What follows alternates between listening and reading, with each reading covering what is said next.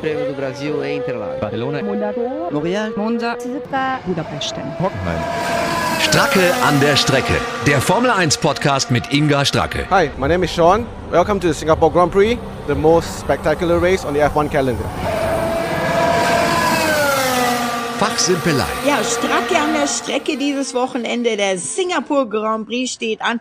Ich finde es immer ein mega cooles Rennen. Nachts beleuchtet. Singapur ist eine tolle Stadt. Aber ähm, es ist natürlich auch immer wieder das gleiche Thema. Ich habe im Verkehr gesteckt, sagen die Piloten vor allem auf der Weg zur Quali. Und über die Quali und andere Themen spreche ich jetzt mit meinen lieben Kollegen, um nicht zu sagen Lieblingskollegen, Bianca Galoff, Redaktionsleiterin von Autobild Motorsport und Sascha Roos, der Formel 1 Kommentator von Sky. Hallo ihr zwei. Hallo. Das kam ja fast synchron und synchron ist das Stichwort Qualifikation in Monza. Da kann man ja jetzt richtig viel drüber diskutieren und reden. Ähm, alle warten auf Windschatten und keiner fährt und am Schluss kann keiner mehr fahren. War jetzt nicht so optimal, ne? Tja, generell muss man natürlich schon sagen, dass es eine Enttäuschung war für all diejenigen, die ähm, vor allem an der Strecke waren und sich da natürlich auch äh, erhofft hatten, dass es da nochmal einen spannenden letzten Schuss gibt, was ja durchaus möglich gewesen wäre, so eng wie alle beieinander lagen. Ähm, auf der anderen Seite muss man natürlich auch sagen, den Fahrern kann man gar nicht äh, so einen großen Vorwurf machen, also finde ich zumindest, weil ähm, die natürlich für sich das Beste äh, raussuchen wollen und holen wollen und da geführt werden müssen von den Kommandoständen. Und wenn man da natürlich die Zeiten falsch berechnet und falsch pokert, ähm, ist es natürlich ein Problem, das nicht äh, im Cockpit sitzt, sondern eher draußen. Äh, insofern ähm, fand ich es dann teilweise auch ein bisschen ungerechtfertigt, dass man da äh, den Fahrern teilweise irgendwie den schwarzen Peter zuschieben wollte, weil äh, am Ende versucht da jeder nur seine beste Runde äh, hinzulegen und vor allem das Ganze dann halt auch mit den bestmöglichen Voraussetzungen. Deswegen, meiner Meinung nach, waren da die Strategen eher schuld. Aber ich bin mir ziemlich sicher, dass wir aufgrund der, der Streckencharakteristik, die wir jetzt in Singapur vorfinden, äh, mit sowas nicht zu rechnen haben. Bianca, es kann ja nicht nur sein, dass das die Fahrer oder die Teams sind, sondern da gibt's ja noch mal jemand oben drüber, nämlich ähm, die Regelmacher in Anführungszeichen. Ähm, denn ich sag mal, wenn ich jetzt das fortführe, was der Sascha eben gesagt hat, dass man den Fahrern keinen Vorwurf machen kann, dann kannst du natürlich das weiterdrehen und sagen, na ja, aber die Teams sagen natürlich auch, jeder will seine bestmögliche Situation, Position haben. Und wenn das so erlaubt ist, dann machen die das halt. Also ich bestimme auch mit Sascha da nicht ganz überein. Ich würde den Fahrern da teilweise schon die Schuld geben, denn ich habe hinterher unter anderem auch ein Interview mit Carlos Sainz gesehen, äh, der dann tatsächlich auch zugegeben hat, dass ihm dann irgendwann der Gedanke kam, wenn nur noch er eine schnelle Runde fahren kann und die anderen nicht, dann bleibt das halt so, wie es ist und äh, hat sich da dann auch so ein bisschen drüber kaputt gelacht. Also ähm, er war Boah. ja einer derjenigen, der tatsächlich bis zur letzten Schikane ja. einfach nicht nicht Gas gegeben haben und auch äh, so ein bisschen geblockt hat zusammen mit Nico Hülkenberg zusammen. Also ich glaube sehr wohl, dass da teilweise äh, Taktik dahinter steckte und ähm, natürlich am Ende ist niemand bestraft worden, weil das natürlich auch mal schwer ist, sowas dann nachzuweisen. Aber meiner Meinung nach hätten da ein paar Fahrer durchaus schneller fahren können äh, und haben es aber bewusst jo. eben nicht gemacht. Ja, also ich bin da der Meinung, dass, äh, wie gesagt, sehr wohl die Fahrer äh, Einfluss nehmen können und nicht nur die Regelhüter da äh, schuld sind dran. Ist, ist eine schwierige Sache. Du hast ja gesagt, der Seins hat äh, zugegeben, dass er langsamer gefahren ist. Und genau das Gleiche hat Nico Hülkenberg zumindest indirekt gemacht. Der war ja fast schon suffisant ironisch bei den Interviews nach, dem, äh, nach der Quali, als man ihn gefragt hat, was denn da passiert ist, warum er in die Runoff-Area, also warum er in der Schikane, in der ersten Schikane erstmal geradeaus gefahren ist. Ähm, da hat er so geguckt, ja, hm, hab mich halt, hab ich halt nicht geschafft, ne? Aber man hat ihm angesehen, dass es eigentlich schon absichtlich war, oder? Ja, klar war es Absicht, aber ähm, ich, nochmal, ich finde ich finde es eigentlich in Ordnung, äh, wenn sie ihren Vorteil damit ausnutzen. Also weil zum Beispiel ähm, Fahrer, die gar keine Zeit hatten, und es waren ja dann äh, mit Albon und mit Stroll ähm, auf jeden Fall schon mal zwei, die da überhaupt noch nicht äh, im ersten Run aufgrund des Rots oder der roten Flagge durch den Unfall von äh, Kimi Räikkönen ja keine Zeit setzen konnten. Ähm, also ich meine, die hätte ich halt einfach schon mal vorher rausgeschickt aus Teamsicht. Weil ich meine, ähm, es war ja klar, dass es am Ende so kommen wird. So also hätten sie zumindest eine Zeit gehabt und im Nachhinein hätten sie sich vor den anderen auch setzen können. Theoretisch. Also, ja, also Sascha, da, da stimme ich dir auch durchaus zu. Ähm, klar, das hätten die Teams machen können, aber am Ende, wenn halt so solche Fahrer wie Seins oder Hülkenberg da durchaus ja auch die Straße so ein bisschen blockieren, ich finde, das ist jetzt sportlich nicht unbedingt fair und so ein ganz klein wenig erinnert mich das schon so an Aktionen wie äh, Schumi 2006 in Raskas in Monaco äh, oder auch Nico Rosberg, der ja äh, dann etwas äh, an anderer Stelle in Monaco das gleiche mit Lewis Hamilton gemacht hat. Also da haben andere Fahrer versucht, ihr, ihre Kollegen daran zu hindern, eine schnelle Runde zu drehen und äh, weiß ich jetzt nicht, ob das so unbedingt zielführend ist. Es war ja, ganz lustig und hinterher auch schön drüber zu diskutieren, aber ja, sag. Nee, nee, nee, sorry, aber da hast du, da hast du natürlich recht. Aber äh, man hat es ja aus der Onboard gesehen von Sebastian Vettel, der war ja dann in der Kurve Grande äh, vorbei, weil er sie weggewunken hat. Und auch da muss ich sagen, auch die Nummer mit, mit Ferrari generell, und ich verstehe da auch den, den Sebastian nicht so ganz, äh, der hätte ja zum Beispiel auch den Windschatten von Sainz nehmen können, aber er, er wartet halt drauf, dass, dass äh, Leclerc dann endlich vorbeifährt, so wie es ursprünglich auch ausgemacht war. Äh, ich bin der festen Überzeugung, dass es äh, Sebastian Vettel auch hätte schaffen können, über den Strich zu fahren, nämlich dann, wenn er an Sainz dran geblieben wäre und nicht vom Gas gegangen wäre. Das ist er nämlich. Das hat man an den Onboard-Aufnahmen auch äh, dann gehört und gesehen. Wobei Schaltet ja sogar nicht weiß, noch runter. Ob der Sainz so happy ist, wenn der Sebastian hinter ihm dranhängt. Ich denke, letztendlich Na, kommt alles wieder auf eins raus. Ja. Wenn wenn wenn es dann vielleicht auch bei sowas mal eine äh, schwarz-weiße Warnflagge gibt, also die gelbe Karte, dann wird's vielleicht anders gehandhabt. Genau, und ich finde auch da mit Sebastian, ja, kann man sagen, er hätte einfach Carlos Sainz folgen können. Vielleicht ist er dazu sehr an dem Plan hängen geblieben, den Ferrari hatte. Aber wenn ich dann sehe, dass äh, Charles Leclerc ihn dann noch vor der Parabolika eben überholt und eigentlich sich genau in die Position bringt, die abgesprochen war, und dann aber schön nochmal ihn einbremst, äh, ja. und damit ja auch dafür sorgt, dass er nicht mehr über das Startziel fahren kann. Wie gesagt, das ist für mich irgendwie, äh, also da finde ich, sollte man jetzt nicht Sebastian Vettel irgendwie äh, die nee. Schuld zusprechen, sondern der, äh, der Charles hätte da auch nicht mehr unbedingt auf die Bremse treten müssen, sondern hätte einfach volle Lotte hinter äh, Carlos Sainz eben durch Parabolika fahren können. Und vielleicht hätten das zumindest dann noch äh, auch Sebastian Vettel geschafft. Ähm, also wie gesagt, das ist für mich ein zweischneidiges Schwert da.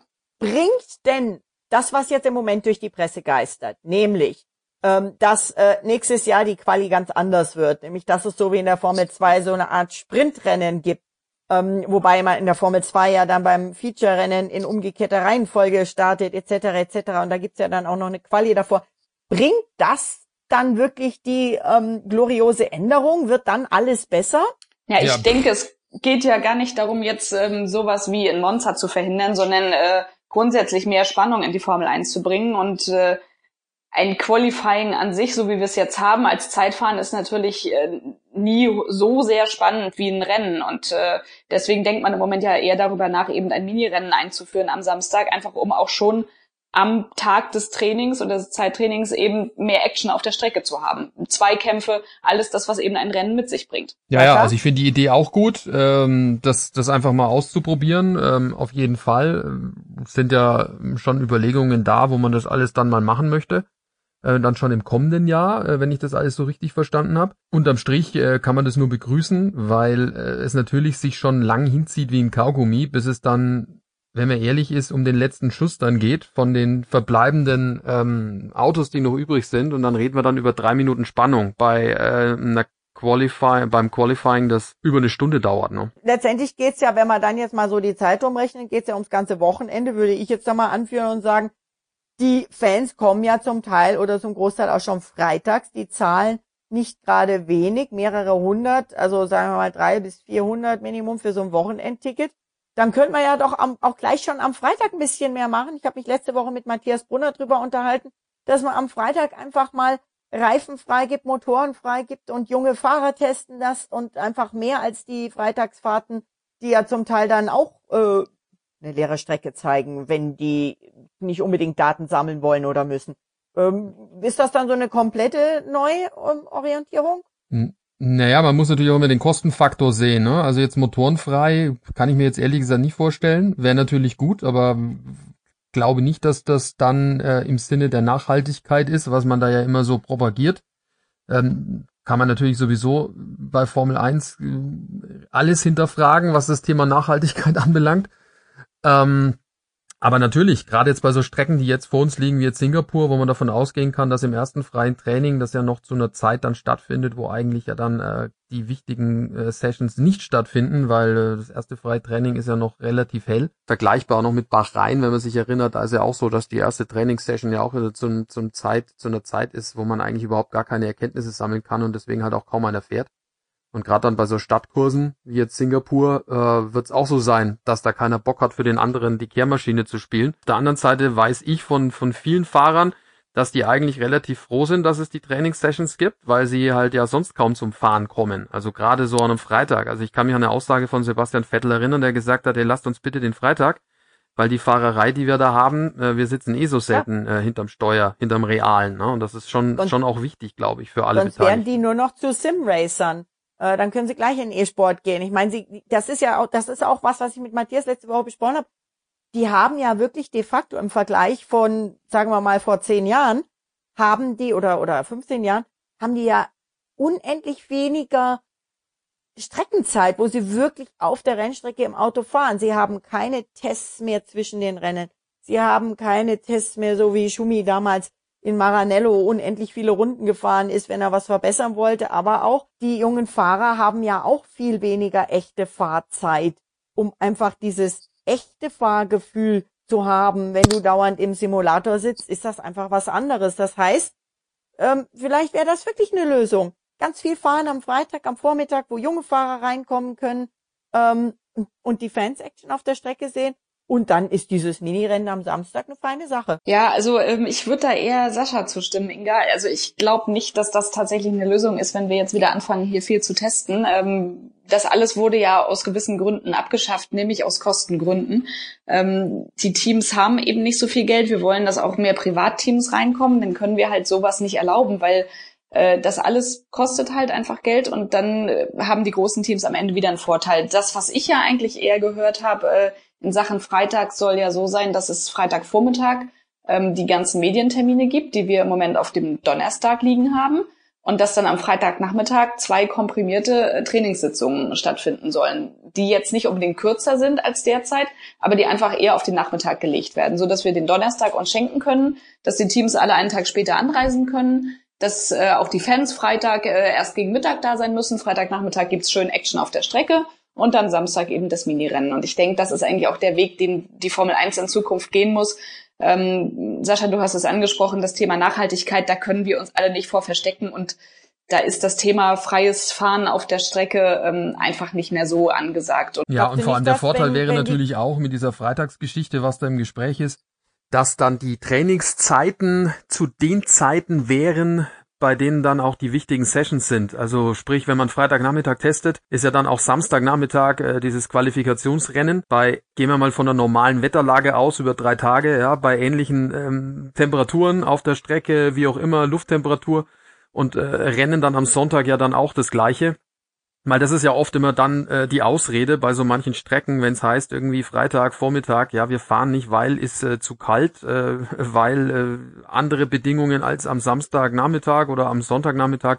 Das wäre natürlich dann schon auch ein Vorteil. Also jetzt gerade jetzt auch hinsichtlich des Rennens Singapur, was vor uns liegt, da ist es natürlich auch so ein Ding, ne, was dann natürlich dann auch den Teams, was die Daten und Fakten anbelangt, äh, helfen würde. Vor allem dann auch, wenn man die gesamten Rahmenserien an den Freitagvormittag packt und somit schon auch ein bisschen Gummi liegt auf der Strecke, weil das ist ja auch immer das Problem am Freitag. Da fährt halt vorher gerade mal die Formel 3, ja, wenn sie mit dabei ist äh, bei den Europarennen und ansonsten bei den Überseerennen fährt manchmal sogar gar, gar, keiner vor der ersten freien Trainingssession. Ne? Gut, ich meine, die, die Idee mit dem Sprintrennen werden sie ja, wollen sie ja beim paar Rennen probieren nächstes Jahr, da werden wir sehen, was draus wird. Kommen wir mal noch, ähm, noch zu einem ganz anderen Thema. Ähm, wir haben es vorhin angesprochen, Charles Leclerc und Sebastian Vettel. Charles feiert und wird gefeiert. Der war jetzt bei Fürst Albert am Palast und hat Geschenke bekommen. Jetzt hat er äh, gepostet, wie er mit seinen Kumpels im Jimmys in der Nobel Disco in Monaco feiert. Also man hat das Gefühl, er hat den WM-Titel gewonnen, so wie der seinen Monza-Sieg überall feiert und gefeiert wird. Das sagen jetzt auch einige. Der ist nicht nur der liebe nette, liebe nette Kerl von nebenan ähm, mit dem mit dem freundlichen Lächeln, sondern der ist schon immer mehr und mehr und Bianca, du hast ja schon Anfang der Saison gesagt, ein extrem knallharter Racer. Was bedeutet das für ihn, für Ferrari und für Sebastian Vettel? Wie seht ihr zwei das? Ja, das bedeutet natürlich, dass äh, die Zeit des Friedes und der Freude und des Eierkuchens bei Ferrari vorbei ist. Ich denke, das hat Sebastian jetzt auch spätestens äh, in Monza dann begriffen. Äh, mein Gefühl war, dass er durchaus ähm, eben sehr starkes Teamplay bei Ferrari reinbringen wollte, aber das geht nicht, wenn du so einen konkurrenzfähigen, kompromiss kompromisslosen Teamkollegen hast. Und das ist Leclerc. Das war übrigens auch schon vorher. Das ist nicht erst jetzt so passiert. Ja. Nur jetzt war nämlich erstmal erstmals eben siegfähig in Spa und in Monza. Und da ist es natürlich dann tatsächlich auch so äh, herausgekommen. Und am Ende äh, all die Jungs, die richtig gut sind, die müssen irgendwo auch so ticken. Was mir nicht ganz gefallen hat bei Leclerc war in Monza, dass da eben nicht nur im Qualifying diese eine leichte Unsportlichkeit äh, teamintern gegenüber Sebastian Vettel rausgekommen ist, sondern dass er auch zweimal gegenüber Lewis Hamilton sehr, sehr hart verteidigt hat.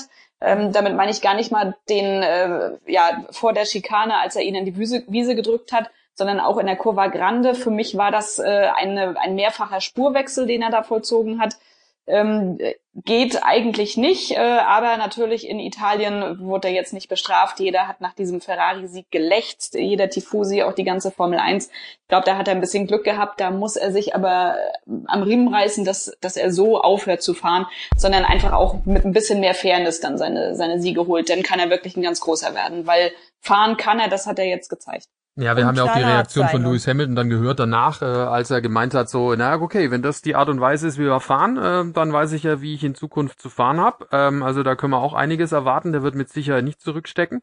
Ähm, mhm. Jetzt dann. War eine äh, gute in, in, in Ansage von Lewis. Ganz war war sehr sehr klein, nicht laut, aber ich glaube, äh, er hat ganz klar gesagt, was jetzt ist, was jetzt folgt. Ja, ja. Also da, da können wir uns freuen. Vor allem, wenn äh, dann Max Verstappen da auch noch mitmischt. Jo. dann wird es lustig. Haben wir drei Top-Teams mit drei Fahrern, äh, die da voll reinhalten, offensichtlich, dann oder zumindest sich so wehren, dass sie nicht einfach jemanden vorbeiwinken. Das wird äh, höchst interessant und äh, ich meine, vielleicht sehen wir es ja jetzt schon am Wochenende, weil äh, eins ist ja auch klar, da wird Red Bull auf jeden Fall ähm, siegfähig sein. Also gehe ich zumindest davon aus. Also nach der weiteren oder nach den Schritten, die die in den letzten Monaten gemacht haben, äh, und der, der Streckencharakteristik äh, müsste das eigentlich äh, ein Terrain sein, wo Max Verstappen und Red Bull äh, performen können. Das wird, glaube ich, ein, ein, ein super, super spannendes Wochenende, was da vor uns liegt. Ähm, was man natürlich auch sagst, sagen muss Sascha, mit Charles Leclerc. Du sagst, ja? drei Fahrer, vergiss den Sebastian bitte nicht. Ja, der Sebastian fährt aber anders, ne? Also das muss man schon sagen also klar fährt er auch hart, aber der ähm, hat momentan, glaube ich, jetzt mal andere Sorgen, um sich jetzt die, um die Gegner zu kümmern. Der muss erst mal schauen, dass er wieder einigermaßen in die Spur kommt. Weil der, der hat das Fahren theoretisch ja nicht verlernt, ne? Also, ich meine, der ist in Hockenheim ein großartiges Rennen gefahren, aber warum jo. ist er das gefahren? Weil er von ganz hinten losfuhr und keinen Druck hatte. Also da hat ja keiner was von ihm erwartet. Außer dass er sagt, okay, er fährt die Punkte mit dem Auto beim Heimrennen. Aber äh, aufs Podium hat er ihn keiner zur Zielsetzung gemacht äh, offensichtlich. Wobei er da und er auch sagte, ja, dass das Auto besser gepasst hat. Ja, klar, äh, würde ich ja auch sagen. Aber meiner Meinung nach ist das schon eine Kopfsache irgendwie. Also der macht sich halt so viel Druck, ist auch logisch in seiner Position. Ähm, und das kennen wir alle, wenn wir Druck haben, also ich zumindest, äh, dann ist die Gefahr natürlich schon groß, dass man dann vielleicht auch Entscheidungen trifft, die dann ähm, oft in die Hose gehen oder in die Hose gehen können. Und äh, richtig sicher wirst du dadurch auch nicht. Also durch die ganzen ähm, Randbedingungen, die da waren in den letzten Wochen, was ihn persönlich anbelangt oder was er sich auch zur Aufgabe oder zum Ziel ganz persönlich gesetzt hat, nämlich mit Ferrari äh, Titel gewinnen und solche Dinge. Und jetzt kommt da ein junger äh, Kerl daher, der äh, sich ja um um nix scheißt, um es jetzt mal derb zu sagen, und sein Ding da halt durchzieht, ohne Rücksicht auf Verluste und das Problem ist, da steht er jetzt erstmal daneben und guckt, wie der ihn praktisch äh, links und rechts überholt. Und äh, dem auch die Herzen ja zufliegen, der Tifosi, mhm. muss man ja auch sagen. Also wenn man das am Mittwoch gesehen hat, da äh, am Mailänder Dom, äh, der spricht da halt fließend Italienisch, ist da super smart. Ähm, da, da stehst du dann natürlich daneben als Sebastian Vettel, der natürlich auch Italienisch kann, aber natürlich nicht so wie, wie Charles Leclerc. Äh, und wenn man die Reaktion der Mechaniker gesehen hat äh, in, den, in, den, in der Garage und den ganzen Ferrari-Fans nach dem Sieg, da guckt er erstmal daneben, ne? Und wenn man sich erinnert an das ähm, Teamfoto in Spa, da stand er halt nicht in der ersten Reihe, der Sebastian Vettel, sondern ganz hinten. Freiwillig natürlich, ne? Soll jetzt nicht überbewertet werden, das Bild, aber trotzdem, so ein bisschen schwierige Situation Bianca? für ihn und damit muss man erstmal Ja. zurechtkommen. Deswegen meinte Ja, ich, der ja. muss sich erstmal um sich kümmern, als jetzt um irgendwie hier äh, die anderen. Genau, also äh, da würde ich Sascha auch äh, zustimmen. Und wenn ich jetzt Sebastian Vettel wäre, dann würde ich jetzt die letzten Rennen des Jahres tatsächlich versuchen zu nutzen, um erstmal äh, wieder meine mein Selbstbewusstsein zurückzukriegen, meine Stärke wieder zu entwickeln, auch zu gucken, was kann ich vielleicht mit dem Auto machen, damit es meinem Fahrstil mehr liegt und mich gar nicht so sehr auf dieses Duell mit Leclerc oder auf Verstappen oder Hamilton einlassen, sondern einfach wieder Ruhe reinkriegen in mein System, in meinen Ablauf und letzten Endes kommt es dann aufs nächste Jahr drauf an. Ja, wenn er nächstes Jahr plötzlich wieder um die WM fährt und auch im Kopf wieder diese Stärke zurück hat, die ihn ja mal ausgezeichnet hat, äh, und dann plötzlich für Ferrari auch wieder gewinnt und womöglich ein Titelkandidat ist, dann fliegen ihm die Herzen auch wieder zu. Aber er muss einfach aus diesem aus diesem Negativstrudel da jetzt rauskommen, in dem er ja drin ist äh, und muss den ganzen Druck für dieses Jahr meiner Meinung nach abstreifen und einfach nur sich um sich selbst kümmern und dann nächstes Jahr wieder äh, voll angreifen. Und da glaube ich dann auch, dass er tatsächlich auch eben zu diesen großen Vieren immer noch gehört. Aber er muss einfach wieder zu sich selbst finden. Wie sehr kann der das aber schaffen, wenn er ja doch das Auto so ganz anders bevorzugt als Teamkollege Leclerc? Das ist ja, wenn ich das so die Quintessenz rausziehe, neben der Kopfsache, da stimme ich euch beiden sicherlich zu, aber ist ja das auch die Thematik und das ist ja die Thematik nicht nur bei ihm, die ist die Thematik in allen Teams. Nicht umsonst hat jetzt äh, der Bottas noch mal ein Jahr bei Mercedes gekriegt, weil die eben beide ganz gut miteinander harmonieren ähm, auch in Sachen, wie sie das Auto wollen. Man kann ja keine zwei komplett verschiedene äh, Autos bauen, die müssen ja gleich sein, dann geht's ja nur um die Abstimmung. Aber wie sehr ähm, beeinflusst das Sebastian, wenn jetzt Charles in den letzten Rennen dieses Jahr der Überflieger noch wird, ähm, in Hinsicht auf das Auto nächstes Jahr? Na, ich denke mal, ähm, Ferrari wird für nächstes Jahr ja sowieso ein anderes Auto bauen müssen. Dieses Auto dieses Jahr hat ja zwar gewisse Stärken, dass es eben auf den Geraden sehr, sehr schnell ist, aber hat halt in den Kurven auch äh, sehr, sehr große Schwächen. Und ähm, ich denke auch, dass nachdem man bei den Wintertests oder in Australien dann gemerkt hat, dass eben das äh, Konzept, was man äh, auch mit dem Outwash ähm, rund um den Frontflügel gewählt hat, dass das eben nicht das Richtige ist, dann hat man vers versucht, noch so ein bisschen kleine Änderungen vorzunehmen äh, und hat das Ganze damit nur verschlimmbessert. Und am Ende schlug sich das dann auch viel im Heck, ja, schlug sich das dann auch viel im Heck nieder, was dann eben so so unruhig geworden ist und ähm, das ist ja etwas, was Sebastian gar nicht mag. Also Ferrari wird das Auto ja komplett äh, anders bauen müssen, damit sie überhaupt nächstes Jahr auf allen Strecken auch eine Chance haben, gegen Mercedes gegen anzukämpfen. Und mein Gefühl sagt mir, dass dann dieses große Problem, was das Heck dieses Jahr hat, grundsätzlich aussortiert sein müsste. Und dann muss Sebastian halt einfach dafür sorgen, dass er ähm, mit dem Auto wieder mehr spielen kann, dass die Ingenieure auch auf ihn hören. Äh, und dann dürfte das meiner Meinung nach gar kein großes Problem sein. Denn eigentlich kenne ich Sebastian als jemanden, der sich immer sehr, sehr gut an Autos anpassen konnte, an andere Bedingungen. Ähm, er hat ja auch gewonnen, ohne dass er zum Beispiel den angeblasenen Diffusor hatte. Also wenn ich erinnere an, an, an seinen Toro Rosso-Sieg in Monza äh, im Regen. Also ich habe ihn früher als jungen Burschen, als jemanden kennengelernt, der seinen Fahrstil immer sehr gut adaptieren konnte.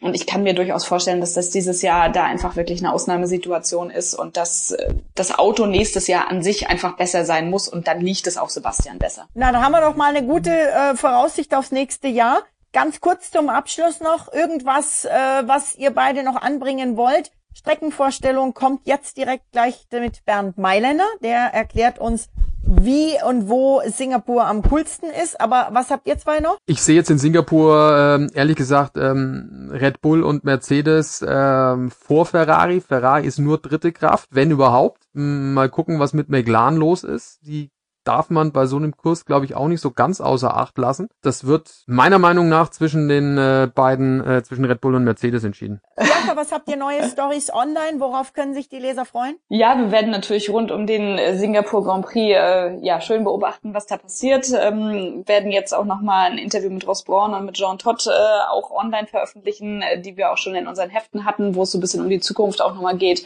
Äh, und wo Jean Todt natürlich auch seinen äh, ja, Charles de Klerk lobt, der ja von seinem Sohn gemanagt wird.